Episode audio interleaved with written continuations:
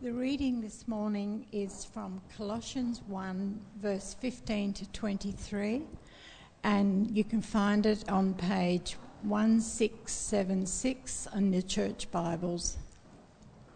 The Son is the image of the invisible God, the firstborn over all creation.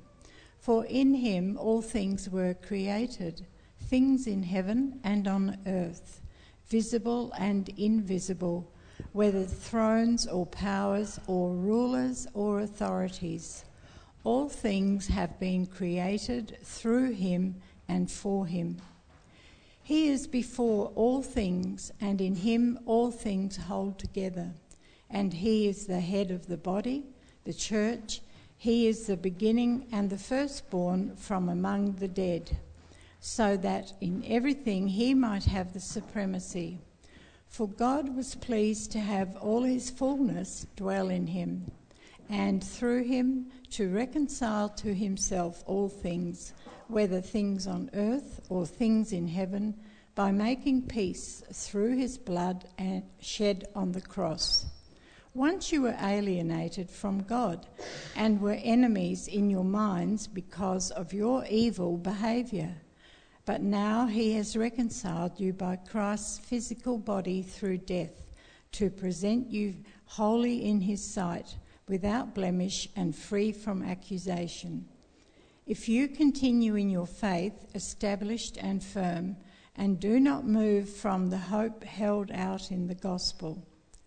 This is the gospel that you heard and that has been proclaimed to every creature under heaven and of which I, Paul, have become a servant. Uh, put your hands up if you've been to the Royal Adelaide show. I don't know why it's called royal. There's nothing royal about it. If you have not been, you can reproduce the experience. If you just get $100, set fire to it, eat loads of fat and sugar, spin around, get a headache, and blare music out and carry heavy bags for about five hours, you'll get the impression of what it's like. Still, Miv and I go to go every year, um, and one of the highlights for us is going to see the dog shows. You know, they have that in that uh, sort of room. You get them showing the dogs around the sort of arena. And then in the, do- in the shed next door, that's where they all kind of sit and wait, the dogs are in their cages. And it seems to me in front of them, in a slightly bigger cage, are the owners as well. And sometimes they start to look like their dogs, don't they? I've got a few pictures. Let's have a look, Robert. You know, sort of like that. Uh, there's another one here. It's good for me. Yeah, there we go. And uh, finally, look-alike dogs. Uh, it strikes me that in these dog competitions, what they're about is definitely not introducing anything new. You know, these dog competitions are won by having as little variation as possible from the standards for those breeds. So the owners know what the ideal is for that breed and then invest their lives getting their dogs closer and closer to that ideal. So today's short passage that Carla read for us might not be anything new to lots of us, but it spells out in, in a small number of words some huge truths about Jesus truths for us to know as we keep growing as Christians deeper and deeper. So, nothing new, but deeper and deeper. So, if you keep keeping your Bible open there, so our passage today begins with a heading, but forget that gap is there and forget that heading is there. We're actually still in the same sort of breath as verse 13. So, you might remember from last week Paul was praying that the Christians at Colossae would keep knowing and understanding God's will, God's big plan for salvation for everyone. Uh, and he was praying that they would live out a life worthy of this gospel, of this good news, honoring God with good works because he's already saved us, not to get saved. And he's praying that we, they would know his power to endure and be patient and be thankful. And then, verse 13, uh, he starts going over um, all the reasons we have to be thankful and, and to keep enduring and to keep growing. That Jesus has rescued us from darkness into his kingdom, and that he's redeemed us and brought us forgiveness. So that's where we kind of begin, where, that's the flow that we're in as we get to verse 15, flowing on from that. It's all the things about Jesus that give us thankful endurance. I'll use that as the umbrella term for all those things that we've just been talking about. Thankful endurance. And what Paul wants for the Colossians, what God wants for us, the aim of this is verse 23 to continue in our faith, established and firm, not moving from the hope held out in the gospel. To be established in hope. Established in hope. And in your outline there, I've got three things about Jesus to keep us, to help us keep established in hope. So Jesus is creator, Jesus is reconciler, and Jesus is Lord. Creator, reconciler, and Lord. So, first up then, Creator. We can be sure of our, of our redemption and our forgiveness because of who Jesus is. I can pretty much guarantee that for all of us here this morning, our vision of Jesus is too small. Too small a vision of Jesus. So let's go big. That's the, that's the, uh, the aim for this morning, to, to, for all of us to leave with a bigger vision of Jesus. So, verse 15 The Son is the image of the invisible God, the firstborn over all creation. So, Jesus is the image of God. Now, he perfectly represents God. And we, we're used to images, aren't we? We're used to um, different levels of reality being represented by images. So, for example, someone might make a movie about Daniel and his life. Okay, they'd have to get Chris Hemsworth or something like that to play him, you know, some Hollywood A-lister. Uh, and that would be that would create an image of Daniel, and we'd be able to sort of say, yeah, we know a bit about Daniel, but we know it's not really him. And then a level of reality above that then is we could take a photograph or a video of Daniel, and that would represent him pretty well, more accurately than a movie about him. That's another level of reality. But Jesus is so perfectly the image of God at a unique, next level kind of way. He's so perfectly God's image that he is God. So that Jesus can say in John 14, Anyone who has seen me has seen the Father.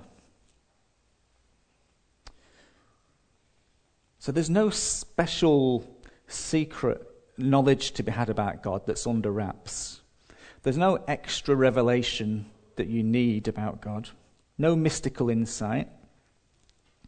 If you know Jesus, you know God. If you know Jesus, you know God.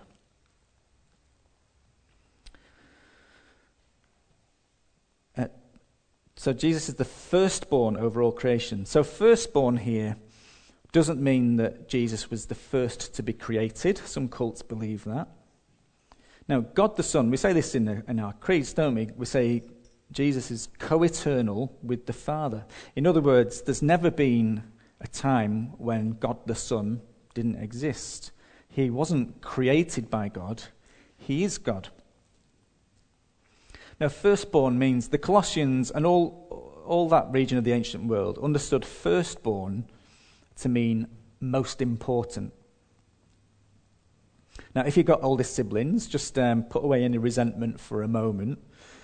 But firstborn here means number one, means preeminent, to put it poshly, head honcho, chief executive, roll out the red carpet, the ultimate authority. Uh, the same ideas in verse 17. He is before all things. So Jesus is not the first thing created, he's over all things created. Number one in all existence. Jesus is number one in all existence. And why?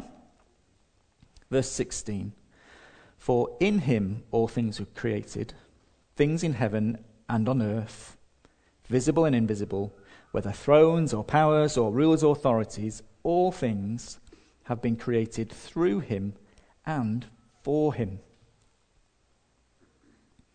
So nothing exists without Jesus say so. Nobody is in power without Jesus say so. Jesus isn't an interesting side story in the history of the world. The world is an interesting story in the history of Jesus. Everything on earth has its origin, its existence, and its purpose in Jesus. And verse 17 In him all things hold together. Now, our world's got lots of explanations for how everything keeps ticking along, you know, karma or energies. Um, in our culture, the laws of physics are what, are what, we know best. But physics and that whole um, field of science serves us really well, but it serves us well in describing in ever increasing detail and complexity what the world being held together looks like. This letter to the Colossians, this God's letter to us, his church, tells us that everything exists that exists only exists because Jesus is holding it together. So without him, we wouldn't be here this morning. We wouldn't continue to live, and we'd have no purpose. So, do you believe that? Do you think the world is still turning today because of Jesus? Well, knowing that can help us to endure to the end, being thankful that each day, each step, each breath is another gift from Jesus holding us together.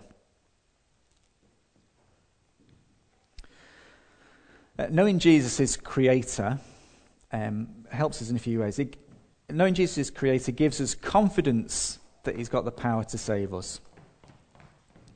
So when Ben, who was um, playing guitar before, when Ben and Sarah were first married, they went on a four-wheel drive adventure in the outback in a Mitsubishi. I think there's a picture of it. A 2003 Pajero, is that right? And they could go and do it. They could drive out beyond the black stump, is that the phrase? They could go out whoop whoop, yeah? Miles from anywhere with high level of confidence. Because at the time, Ben was working at Mitsubishi on that very model of car. So if you've had problems with your 2003 Pajero, I'm sure Ben would be happy to uh, clarify things for you. But Ben had a kind of, I don't, and this illustration puts Ben as Jesus, so, you know, but Ben had a kind of creator's knowledge of how to hold it together. Gave them extra confidence. We can have every confidence in Jesus as our creator to hold us together in faith until the end. Uh, just briefly, knowing Jesus as creator, it helps us to see the world we live in right. If, if we know Jesus has created all this, it means we don't worship creation. The universe is majestic, yes, it's startling, but only because it reflects its creator. So we don't worship creation, but we don't despise the creation or the world or fear it either, because it's Jesus' creation. You know, He made it on purpose for God's glory. And Jesus, as creator, helps us to see people right. See people right. It means that no one in the world holds less value because they are them. Every person alive today, even people who make your blood boil, are alive today because Jesus is holding them together. Jesus, as creator, helps us see ourselves right as well. We're not self created beings. We can't do or be anything we want to be. We are who Jesus made us to be albeit tainted and marred by sin. We are who Jesus made us to be. I saw this, this ad recently from Audi. Electric has gone Audi, it says. It's quite a clever tagline, isn't it? It's as if the phenomenon of, of electricity has just been waiting around for Audi to invent a car to use it. Kind of flips everything. And yet, this is uh, what lots of people do with creation and ourselves. We put ourselves and the creation that we're part of in front of God and say, look how important and amazingly put together we are how incredible the universe is. And all of that shows, my sense of self shows, that you don't matter, God. We flip things around. The reality is, it's Christ's universe. It all belongs to Jesus, and we are accountable to Him. But each of us has, in our own way, rejected Jesus as creator as ruler who deserves our allegiance. And consequently, verse 13, there's darkness, and we need redemption and forgiveness. So we can endure with thankfulness, knowing that Jesus is our creator, and he's also our second point, our reconciler. Right now, what is Jesus doing with all his power and authority? Verse 18 He's head of his body, the church. We, us in here, his church, uh, how Jesus is ordained to work in the world until he returns. And that's the encouragement as we uh, try to grow something new here. It's not just a social club for Christians. It's the body of the one who is number one in the universe. Um, occasionally, you'll meet Christians who, and usually because they've genuinely been hurt by other Christians, who just pull out of church altogether. Which raises for them the question Does a Christian have to go to church? Or do you have to go to church to be a Christian? Well, Creator Jesus, who's number one in the whole universe, with all authority and power, chooses to be church.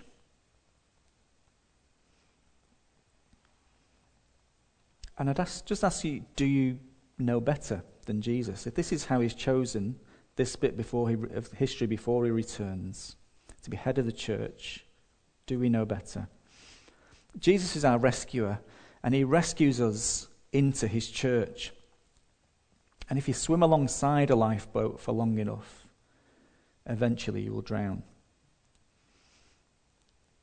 But together, as church, with Jesus as our head, we can endure in faith. And when we believe and trust in Jesus, we become part of something much bigger than ourselves. We become part of God's plan to redeem and transform all of creation. A plan that's already begun with Jesus' resurrection. So, verse 18 He's the beginning and the firstborn from among the dead, so that in everything he might have the supremacy. Now, you don't need me to tell you that the world is not supposed to be. This world is beautiful, yes, life is great. But the damage and the pain and the marring effects of sin are everywhere. But into this fallen world, into history, Jesus, God the Son, has blazed a trail. He's the first to die and be physically, permanently resurrected. But this isn't a once off. Jesus' resurrection is a sneak preview, an early glimpse of God's plan. To verse 20, to reconcile to himself all things, whether things on earth or things in heaven.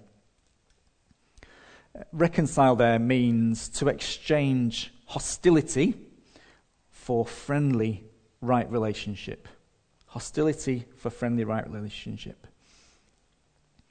God will redeem and transform all creation so that only the good, only the beautiful is left. A world even more glorious and at peace than the Garden of Eden before sin entered the world. Even better than that. And at the center of this plan is Jesus, so that in everything he might have supremacy. So we get to benefit from Jesus' death and resurrection, saved and forgiven into the right relationship with God, yes. But let's not lose sight that all of this is actually primarily about Jesus being number one in everything. It's all about Jesus. And this is what pleases God. Verse 19 God was pleased to have his fullness dwell in him, dwell in Jesus. So, again, making our vision of Jesus bigger. Jesus is fully human and fully God. So, there's nothing about Jesus being human which makes him less God, and there's nothing about him being God that makes him less human. Human and God. And God the Son becoming incarnate, being born as Jesus, that wasn't plan B. It wasn't um, to fix and deal with unforeseen circumstances. God was pleased to fix everything for us through Jesus' blood shed on the cross. And we saw on Good Friday that Jesus wasn't sort of coerced into this. He's the same will as God the Father. Uh, Jesus exercised his authority to make sure the cross happened. You sometimes wonder about how much did Jesus know of himself as creator? How much of that creating knowledge did he keep with him as a human? Well, we don't know. I'm just speculating, you know. But I wonder if he just lay there at night looking at the stars thinking, I remember making that galaxy. There. As the nails were put into his hands, did he know which supernova those heavy elements in that metal came from? Because Jesus was fully man and fully God, he was uniquely qualified to pay the price for our sin and overcome death itself so we can endure to the end in our faith, knowing for sure that we have been reconciled to God, that peace has been made between us and God through his blood shed on the cross. It's not a theoretical thing that might happen, it has happened. It's a done deal. Lots of people hold out on committing to Jesus because they think I'm too far gone. I'm just not good enough for any of this. Is that you? And lots of Christians miss out on experiencing the, the peace and joy that we objectively have in Christ because we can't quite let go of the guilt of our sin. Your sin is not too big for Jesus to deal with. Just look at who it is we are putting our faith in. The creator and sustainer of everything we see and everything we can't see. The number one in all existence. And Jesus used all his power and authority, his number oneness, to humble himself to death on a cross to bring us peace, to offer us grace. He's made it so that when God comes to judge our sin, God sees it as paid for and dealt with in full. No account owing, no time to be served. If you hold on to Jesus, trusting Him as your Lord. And that's our final heading Lord.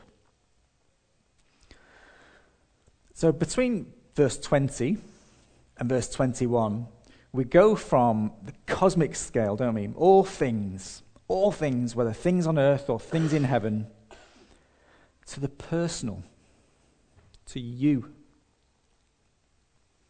Jesus being number one in all creation, king of everything, doesn't mean he doesn't know and care deeply for you.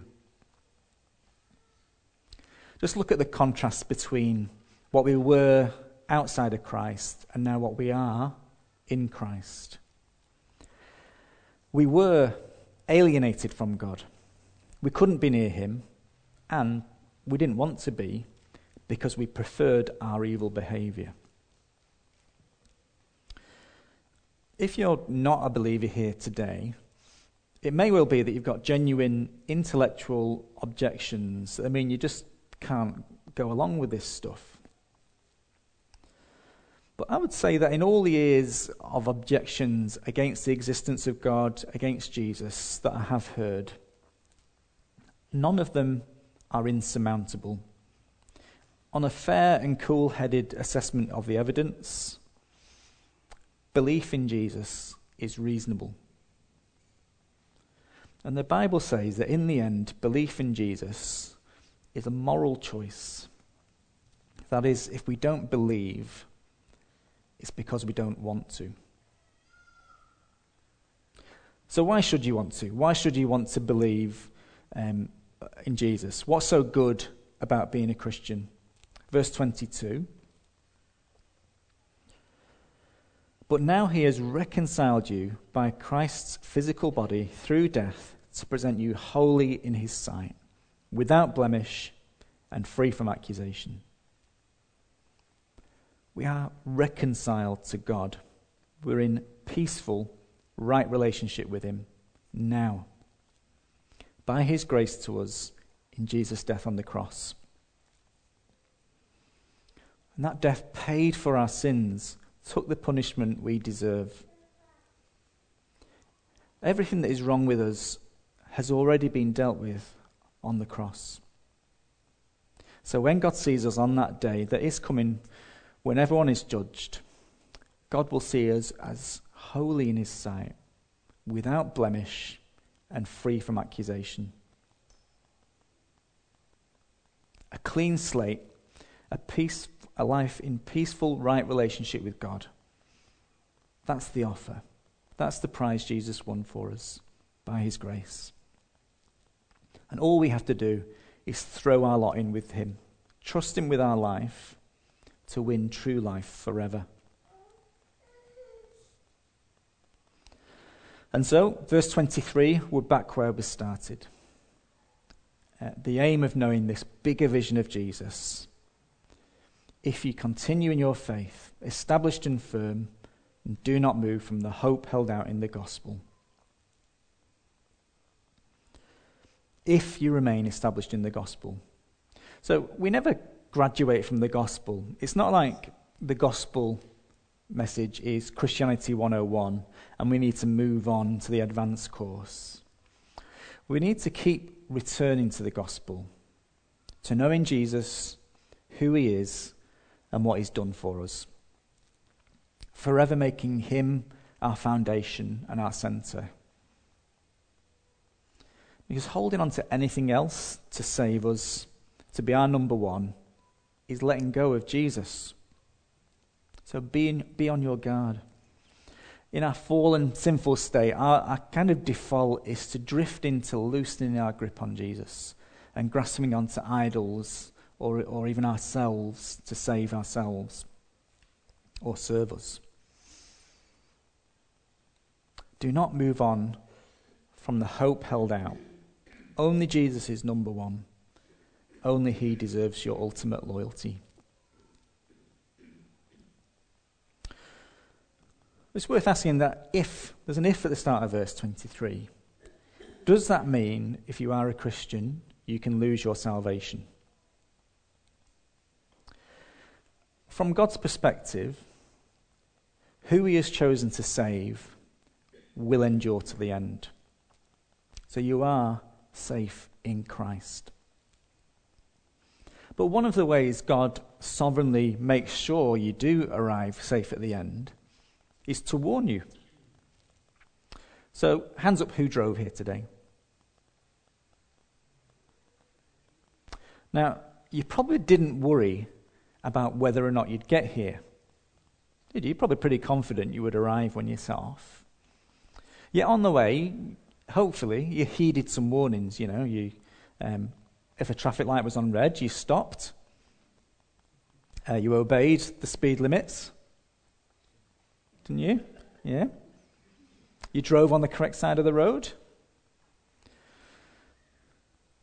So you heeded the warning signs. Didn't mean you didn't think you were going to get here. It's like a warning sign. When I was a kid, we used to go to a caravan, and opposite there was a cliff top. And there was a sign on the edge of that cliff top saying, Don't go behind this sign, or you'll fall off the edge of the cliff. But it doesn't mean, it doesn't assume that I am going to fall off the edge of the cliff. It's just helping to make sure that I don't. So there's warnings throughout. In, in Hebrews, there's 12 warnings about keeping going, keeping faith.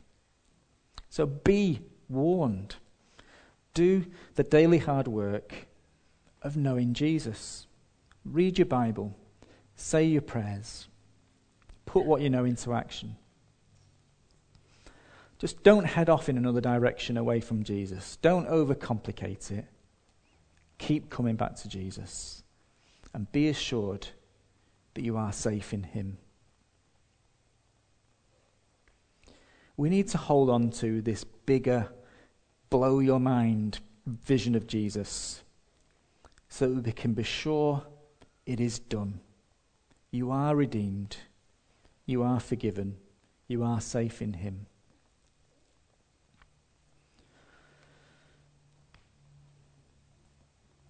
Just to finish then, um, I picked this up from uh, Peter Adam. He's the former principal of Ridley College in Melbourne, Bible College uh, principal. And he talks about PTP as a way to help us get this stuff into our lives praise, trust, and prayer. So the idea is you take a passage like this and you praise God for it, you tell Him that you trust Him in it, and you pray it for yourself and your church. So I'm going to do that for this passage just to finish. All right, so let's pray.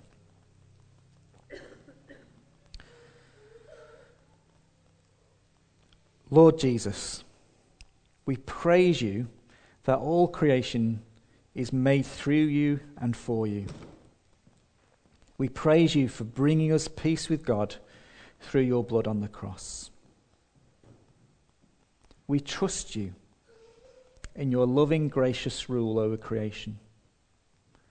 We trust in your death on the cross and nothing else for peace with God. We trust you that you have reconciled us. Please help us to know your rule and sustaining presence in creation. Please help us to know you as number one over all creation, uh, including our lives. Please help us to know our peace with God through your grace to us on the cross.